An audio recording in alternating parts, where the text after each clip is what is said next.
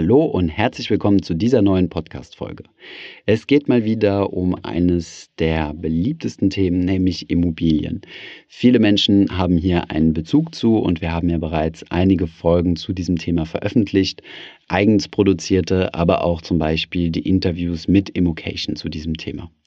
In der heutigen Folge möchten wir einmal auf die sieben Wege eingehen, die es gibt, in Immobilien zu investieren. Es gibt ja verschiedenste Möglichkeiten, ja, von Mieten und steigenden Immobilienpreisen zu profitieren. Man muss sich jetzt nicht unbedingt eine Wohnung kaufen, sondern es gibt auch andere Möglichkeiten.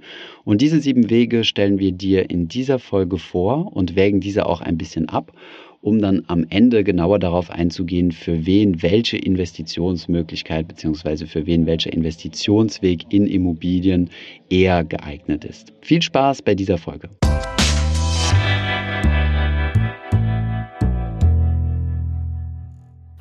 Bevor es weitergeht mit der Folge, noch ein kurzer Werbeeinspieler. Und zwar möchte ich euch den Partner der heutigen Folge vorstellen und das ist Wechselpilot. Pünktlich zum Start ins neue Jahr haben zahlreiche Versorger ihre Strom- und Gaspreise erhöht. Umso größer ist jetzt das Potenzial, mit Wechselpilot mehrere hundert Euro pro Jahr zu sparen. Wechselpilot optimiert jährlich euren Strom- und Gastarif und kümmert sich danach automatisch um euren Vertrag. Der Prozess ist dabei ganz simpel. Fülle einfach den Rechner auf wechselpilot.com/finanzfluss aus und anschließend findet Wechselpilot drei bessere Tarife für euch zur Auswahl. Nachdem ihr euch für einen Tarif entschieden habt, wechselt euch Wechselpilot dorthin und startet anschließend den Wechsel für euch jedes Jahr automatisch aufs Neue. Bei uns im Team haben wir ebenfalls bereits Wechselpilot genutzt, um unseren Stromanbieter zu wechseln. Wähle am besten jetzt den richtigen Tarif unter wechselpilot.com/finanzfluss und das Beste zum Schluss mit dem Code Finanzfluss20, alles zusammengeschrieben, bekommt ihr nochmal 20 Euro Cashback pro Zähler. Der Code ist das ganze Jahr gültig. Den Link zu Wechselpilot findest du natürlich wie immer in den Show Notes. Hi, mein Name ist Thomas von Finanzfluss und im heutigen Video werden wir uns einmal die sieben Möglichkeiten anschauen, die es gibt, in Immobilien zu investieren und von Immobilien zu profitieren. Immobilien sind eine ziemlich weit verbreitete Geldanlage in Deutschland und erscheinen vielen Menschen als intuitiv, weil man ja in seinem täglichen Umfeld immer mit Immobilien zu tun hat. Jeder von uns wohnt ja irgendwo, entweder in seiner Eigentumswohnung oder in einem Haus, die er entweder mietet oder die einem halt gehört. Aber auch außerhalb des Wohnbereiches umgeben uns Immobilien überall. Viele von uns arbeiten sehr wahrscheinlich in einem Büro. Auch Bürokomplexe gehören in die gesamte Immobilienwelt. Oder gehen zum Beispiel shoppen in großen Shopping-Malls. Auch das sind große Immobilienprojekte. Im Gegensatz zu Aktien kann somit der größte Teil der deutschen Bevölkerung sich sehr wahrscheinlich gut was darunter vorstellen, wenn man sagt, ich investiere in Immobilien. Allerdings gibt es einen kleinen Fallstrick. Nur weil man denkt, dass man sich mit einem Thema gut auskennt und es intuitiv ist und man ja denkt, naja, damit habe ich ja tagtäglich zu tun, bedeutet das nicht automatisch, dass ihr auch gute Immobilieninvestoren seid. Grundsätzlich sind Immobilien eine gute Anlagemöglichkeit und sind meistens hinter Aktien auf Platz zwei bei Langfriststudien, wenn es darum geht, welche Anlageklasse die höchste Rendite abwirft. Schauen wir uns direkt einmal an, welche Möglichkeiten es gibt, in Immobilien zu investieren und von dieser attraktiven Anlageklasse zu profitieren. Dabei werden wir uns gleichzeitig auch mal die Risiken und die Fallstricke der entsprechenden Durchführungsmethode anschauen. Die sieben Methoden lassen sich grob in zwei ganz große Kategorien einteilen. Zunächst einmal die direkten Investitionen und dann die indirekten Investitionen. Fangen wir an mit den direkten Investitionen und damit mit der ersten Kategorie, nämlich das Eigenheim.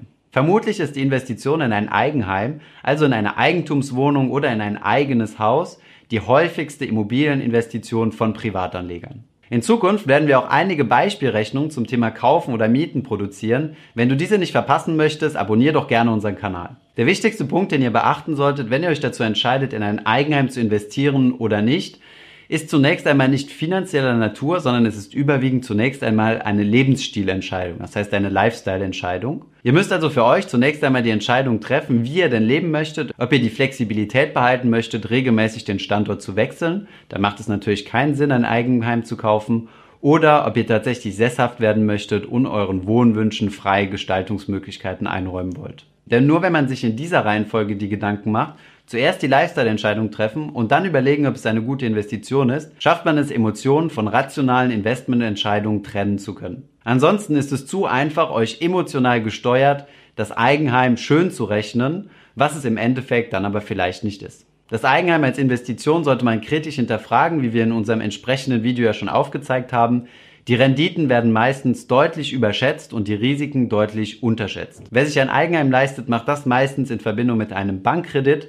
Das bedeutet, er hebelt, also er leveraged seine Investition, was ein deutlich höheres zusätzliches Risiko bedeutet. Wer zum Beispiel aufgrund von ungünstigen Zuständen seinen Job verliert, muss, wenn er sich ein Eigenheim gekauft hat und das auf Kredit finanziert hat, trotzdem weiter seine Raten bezahlen, wohingegen derjenige, der zur Miete wohnt, sich gleichzeitig aber ein Aktien- oder ETF-Portfolio aufbaut, diese monatlichen Raten stoppen kann. Diese Möglichkeit hat der Eigenheiminvestor nur dann, wenn er sein Haus verkauft. Zusammenfassend zu Kategorie 1 kann man also sagen, macht euch eine Idee, wie ihr denn gerne leben möchtet und macht davon abhängig, ob ihr euch ein Eigenheim kaufen möchtet oder nicht. Und wenn ihr es nur als reine Investition seht, rechnet es euch rational durch und lasst euch nicht emotional dazu treiben. Es gibt natürlich Fälle, in denen sich die Investition in ein Eigenheim lohnt und womit ihr dann über die gesparte Miete eine anständige Rendite erzielen könnt. Die zweite Möglichkeit, in Immobilien zu investieren, die ebenfalls noch zu den Direktinvestitionen zählt, ist es, in Vermietungsimmobilien zu investieren. Das bedeutet, ihr kauft euch Häuser oder Wohnungen, die ihr dann Dritten zur Verfügung stellt und diese vermietet. Wenn wir jetzt einmal von einem durchschnittlichen Privatanleger ausgehen, der einem ganz geregelten normalen Job nachgeht und dieses Geld gerne investieren möchte, um sich zum Beispiel eine Rente aufzubauen oder langfristig die finanzielle Freiheit zu erreichen, ist diese zweite Durchführungsmöglichkeit ebenfalls nicht unbedingt optimal. Die Gründe hierfür sind folgende. Zunächst einmal, wenn ihr die erste Wohnung oder das erste Haus kauft, habt ihr ein erhebliches Klumpenrisiko. Die wenigsten Privatanleger haben genug Geld auf der Seite, um sich direkt 50 oder 100 Immobilien weit in Deutschland oder im besten Fall sogar weltweit gestreut kaufen zu können. Dieses Klumpenrisiko bedeutet, dass ihr nicht besonders gut diversifiziert seid und eintreffende Risiken euch sehr hart treffen können. Euer gesamter Investitionsbetrag ist also auf ein oder einige wenige Objekte konzentriert. Der größte Nachteil bei dieser Strategie ist, dass es auch negative Cashflows geben kann. Anders als bei Aktien, in die ihr ja einmalig investiert und dann eure Cashflows generiert, die aber im Worst Case nur auf 0 Euro fallen können, ist es nicht möglich, dass ihr später noch Geld nachschießen müsst. Habt ihr allerdings eine Wohnung gekauft und schafft es, diese zum Beispiel nicht zu vermieten oder euer Mieter zahlt nicht, dann müsst ihr trotzdem die laufenden Kosten, wie zum Beispiel die Bankfinanzierung oder die Nebenkosten bezahlen. Hinzu kommt, dass beim Kaufen von Immobilien, dieser Punkt gilt übrigens auch für die erste Kategorie, das Eigenheim, sehr hohe Transaktionsnebenkosten oder Transaktionskosten anfallen. Diese Transaktionskosten heißen dann im Immobilienbereich Erwerbsnebenkosten und können bis zu 10% oder sogar darüber hinaus betragen. Hierzu zählen zum Beispiel Kosten für Notar, Kosten für einen Makler oder Grunderwerbssteuer. Ein weiterer Nachteil in diesem Umfeld ist, dass gewerbliche Anleger euch gegenüber als einfachen Privatanlegern zunächst einmal einen Wettbewerbsvorteil haben, da sie besser Konditionen mit zum Beispiel Banken oder Maklern, Anwälten oder Handwerker aushandeln können. Genug jetzt der negativen Punkte. Natürlich gibt es auch massenweise positive Beispiele von Menschen, die sich mit vermieteten Immobilien ein Vermögen aufgebaut haben. Hierzu sind aber gewisse Voraussetzungen notwendig, die du erfüllen solltest, wenn du dich für eine solche Strategie entscheidest. Zunächst einmal brauchst du ein gewisses Anfangskapital und kannst nicht mit ein paar hundert Euro anfangen, so wie es bei der Aktie möglich ist. Darüber hinaus solltest du bereit sein, Schulden aufzunehmen, also dir ein Darlehen bei der Bank zu leihen.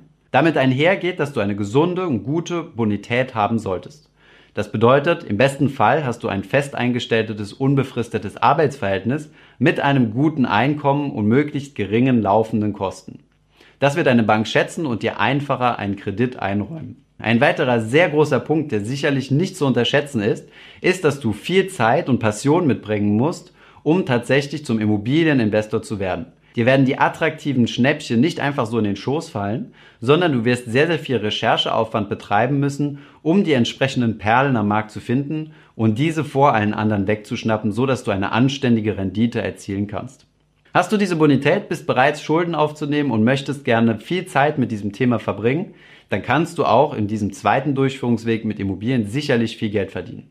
Denke aber daran, dir genug Wissen im Vorfeld anzueignen. Wenn du nämlich die Fehler direkt von vornherein bei deiner ersten Immobilientransaktion begehst, kann dich das viel Geld kosten. Hierzu gibt es massenweise Literatur oder zum Beispiel den YouTube-Kanal Immocation. Bei den ersten beiden Durchführungswege, dem Eigenheim und der vermieteten Immobilie, haben wir festgestellt, dass wir viel Kapital brauchen, um zu starten und ein gewisses Klumpenrisiko haben. Das heißt, wir wenig diversifizieren. Bei den nächsten fünf Optionen werden wir sehen, dass es hier die Möglichkeit gibt, deutlich breiter in Immobilien zu investieren.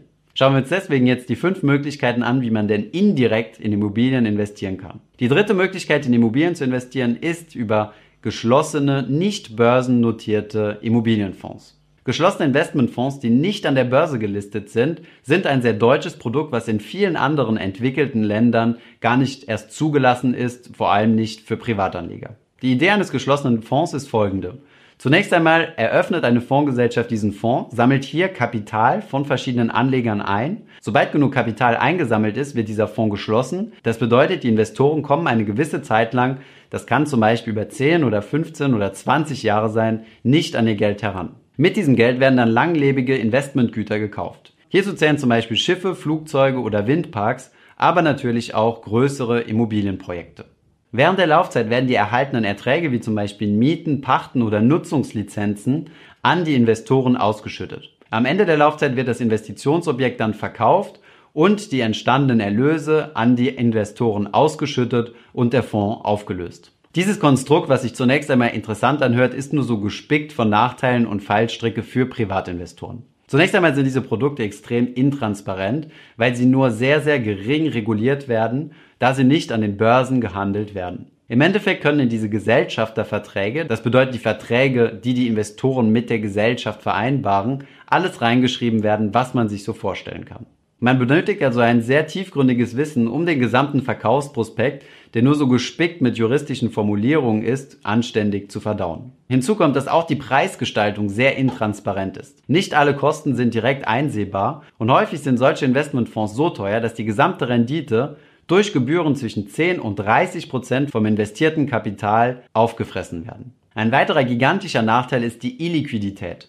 Das bedeutet, die Anteile, die ihr an diesem Fonds besitzt, könnt ihr nicht einfach wieder an die Fondsgesellschaft zurückgeben oder über die Börse verkaufen, da es ja nicht börsengehandelt ist und der Fonds geschlossen ist. Es gibt zwar Sekundärmärkte, auf denen diese Anteile gehandelt werden, meistens betrifft das aber nur die geschlossenen Fonds, die sowieso in Schwierigkeiten sind und mit großen Abschlägen verkauft werden.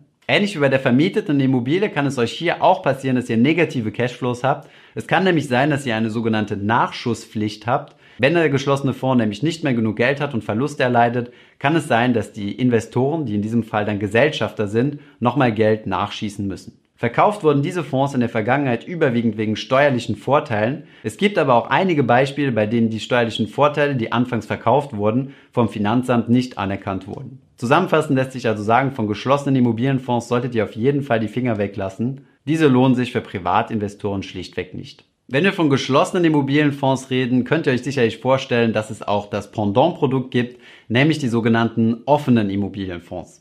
Sie sind die vierte Möglichkeit, in Immobilien zu investieren. Offene Immobilienfonds waren vor der Finanzkrise 2007 und 2008 eine beliebte Möglichkeit, in Immobilien zu investieren. Gegenüber geschlossenen Immobilienfonds haben sie deutliche Vorteile. Zunächst einmal sind sie börsennotiert, das bedeutet, sie sind liquide und man kann seine Anteile an die Fondsgesellschaft zurückgeben. Diese Eigenschaft der offenen Immobilienfonds wurde übrigens zum großen Stolperstein der gesamten Industrie, dazu aber gleich mehr. Dadurch, dass die Fonds börsennotiert sind, unterliegen sie automatisch auch einer deutlich größeren Regulierung. Das bedeutet, die Inhalte dieser Fonds waren deutlich transparenter und deutlich geregelter. Hinzu kommt, dass die Kosten sehr transparent einsehbar sind und deutlich geringer als bei geschlossenen Fonds sind, trotzdem in einigen Fällen aber noch sehr teuer sind. Der große Nachteil der offenen Immobilienfonds sind zwei strukturelle Eigenschaften, wie diese Produkte gebaut sind. Zunächst einmal war es in den Jahren vor der Finanzkrise so gewesen, dass wenn man sich die Charts angeschaut hat, diese komplett geradlinig nach oben verlaufen sind. Das liegt vor allem daran, dass der interne Immobilienbestand durch die Fondsgesellschaft selbst bzw. externe Experten, die von der Fondsgesellschaft eingestellt wurden, bewertet wurden. Hier entsteht natürlich jede Menge Spielraum, die Bewertung der Immobilie in einer gewissen Weise zu steuern und hier ein wenig zu tricksen. Das Interesse der Fondsgesellschaft liegt daran, keine großen Schwankungen im Kurs erkennen zu lassen, sondern möglichst eine glatte, geradlinige Linie zu haben. Hat eine Immobilie zum Beispiel an Wert verloren, wurde das irgendwie zwischen einigen Jahren versteckt oder andere Immobilien einfach etwas höher bewertet. Der große Nachteil in dieser Sache ist hier jedoch, dass hier eine hohe Sicherheit suggeriert wird und somit ein Risiko komplett versteckt wird. Auch eine Investition in offene Immobilienfonds birgt naturgemäß Risiken. Schauen wir uns jetzt einmal den eben erwähnten Stolperstrick an, über den die gesamte offene Immobilienfondsbranche gestolpert ist. Wie bereits erwähnt, sind die Anteile ja liquide und man kann diese an die Fondsgesellschaft zurückgeben. In den Jahren der Finanzkrise 2007 bis 2008 war es jedoch so gewesen, dass es viele Investoren gab, die Panik bekommen haben und ihre Anteile verkaufen wollten. Somit mussten die Fondsgesellschaft vielen Anteilseignern ihre Fondsanteile zurückkaufen. Da die Gesellschaft aber nur ein geringes Cashpolster hat, konnte sie der gesamten Nachfrage der Investoren, die ihre Anteile zurückgeben wollten, nicht mehr nachkommen und die Fonds mussten reihenweise geschlossen werden. Während dieser Schließungsperiode war es für Investoren nicht mehr möglich, ihre Anteile an die Fondsgesellschaft zurückzugeben. Die Fondsmanager der verschiedenen Fonds mussten sich also bemühen, große Immobilien abzustoßen, also zu verkaufen, um liquide Reserven zu schaffen und Investoren auszubezahlen. Jetzt war es allerdings so gewesen, dass die Immobilienpreise stark gelitten haben und wenn man etwas schnell verkaufen muss, wird man das sehr wahrscheinlich nicht zum besten Preis tun. Somit hat der Verkaufsdruck auch dafür gesorgt, dass der im Gesamtbestand der Immobilien deutlich an Wert verloren hat. Daraufhin wurden bis zum Jahr 2015 regelmäßig Fonds temporär geschlossen. Einige offene Immobilienfonds hatten sogar so einen starken Cash-Outflow, dass diese für immer geschlossen und abgewickelt wurden. Hierzu zählt zum Beispiel auch der Starfonds SEB Immo Invest, der über Jahre lang eine sehr solide Performance von um die 5% erzielt hat und bis heute in der Abwicklung steht. Im Jahr 2013 hat der Gesetzgeber dann auf diese Krise der offenen Immobilienfonds reagiert und den Fonds und dessen Investoren deutlich schärfere Regeln auferlegt. So ist es zum Beispiel nicht mehr möglich, als Investor seine gesamten Anteile auf einmal zu verkaufen und somit eventuell den offenen Immobilienfonds in eine ungünstige Situation zu bringen, wie das in den Jahren der Finanzkrise der Fall war. Ob sich das Investieren in offene Immobilienfonds lohnt oder nicht, kann man eigentlich genauso beantworten wie für geschlossene Immobilienfonds. Und hier zitiere ich einfach mal Gerd Kommer aus seinem neuesten Buch von 2018. Sie sind Formen von Immobilieninvestments, die man ohne Wenn und Aber vermeiden sollte. Kommen wir nun zur fünften Möglichkeit, in Immobilien zu investieren. Diese ist nämlich über sogenannte Immobilienaktien oder REITs. REITs steht im Englischen für Real Estate Investment Trust und es handelt sich hierbei um börsennotierten Immobilienaktien. REIT-Unternehmen gibt es in vielen Ländern weltweit und jedes Land hat seine eigenen steuerlichen Regelungen für REITs. Allgemein kann man sagen, dass ein Land einen gewissen steuerlichen Vorteil gewährt, in Deutschland ist es zum Beispiel so, dass hier keine Gewerbe- und Körperschaftssteuer für die REITs anfallen. Im Gegenzug müssen diesen REITs aber gewissen Regeln folgen, wie zum Beispiel, dass sie in Deutschland 90 Prozent ihrer Gewinne an die Investoren ausschütten müssen. Weltweit können REITs eigentlich alle möglichen Investitionen tätigen, die irgendwas mit Immobilien zu tun haben. In Europa sind das überwiegend Investitionen in große Bürogebäude oder Shoppingcenter. Aufgrund der vorgeschriebenen Ausschüttung der erzielten Gewinne eignen sich REITs besonders gut für Investoren, die gerne ertragsorientiert bzw. dividendenorientiert investieren möchten. Darüber hinaus haben REITs den Vorteil, dass wir hier eine sehr breite Diversifikation haben, da REIT-Unternehmen viele hunderte verschiedene Immobilieneinheiten besitzen.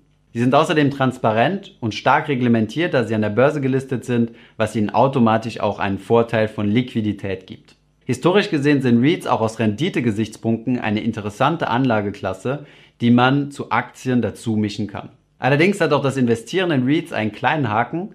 Wenn nämlich nur in deutsche REITs investieren möchte, der wird leider derzeit nur drei REITs finden. Das bedeutet, es gibt in Deutschland nur drei börsennotierte Immobilienaktien-Unternehmen, die dem REIT-Status entsprechen. Wer also breit in REITs investieren möchte, wird also nicht drum herum kommen, auch internationale REITs zu suchen, sich darüber zu informieren und in diese dann zu investieren. Wem das zu aufwendig ist und der gerne breit in verschiedene REITs investieren möchte, der hat die Möglichkeiten 6 und 7 von Immobilien zu profitieren und gleichzeitig in REITs investiert zu sein.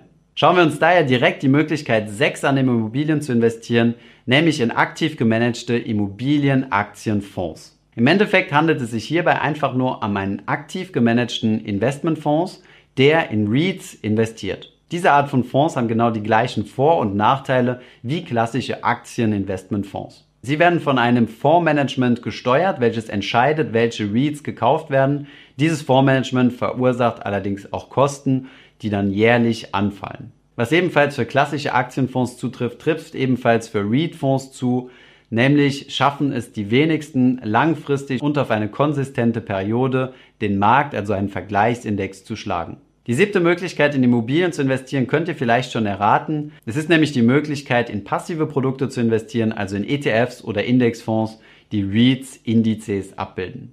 Ihr kauft somit einen ETF, der einfach einen REIT-Index abbildet, wie zum Beispiel den S&P Global REITs, der ein Index für den weltweiten REIT-Markt ist. Hierauf gibt es verschiedene ETFs oder auch Indexfonds, die ihr euch genauso wie bei Aktien-ETFs kaufen könnt und in euer Depot legen könnt. Der Vorteil ist, dass ihr mit solch einem Investment weltweit in ein internationales Immobilienportfolio investiert seid. Ihr habt maximale Streuung, kein Klumpenrisiko und profitiert von regelmäßig hohen Ausschüttungen der Gewinne. Da das Ganze passiv abgebildet wird, gibt es hier kein teures Management zu bezahlen und ihr bekommt solche ETFs zu üblichen ETFs-Preisen. Wenn ihr euch mehr mit REITs beschäftigen möchtet und eure REITs vielleicht selbst heraussuchen möchtet und dann ein eigenes Portfolio aufzubauen, anstatt in REIT-Fonds zu investieren, dann empfehlen wir euch das Buch Geldanlage in REITs von Louis Passos. Louis war ja schon bei uns im Interview gewesen und hat dort auch über REITs gesprochen. Mehr dazu findet ihr unten in der Beschreibung.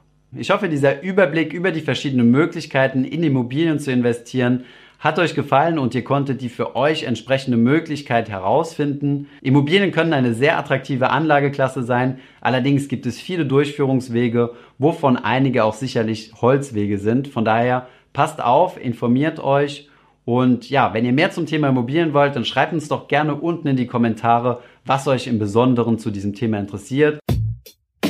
Ich hoffe, diese Podcast-Folge hat dir gefallen. Wenn ja, dann zöger doch nicht in deinem Umfeld bei deinen Freunden und Bekannten von diesem Podcast zu sprechen. Und wenn du auf iTunes bist, dann lass uns doch gerne eine Bewertung da und einen Kommentar, denn das hilft uns, mehr Menschen zu erreichen und für das Thema finanzielle Bildung zu begeistern. Wie immer findest du in den Show Notes und in der Beschreibung zu dieser Podcast-Folge alle wichtigen Verlinkungen. Vielen Dank fürs Zuhören und hoffentlich bis zum nächsten Mal.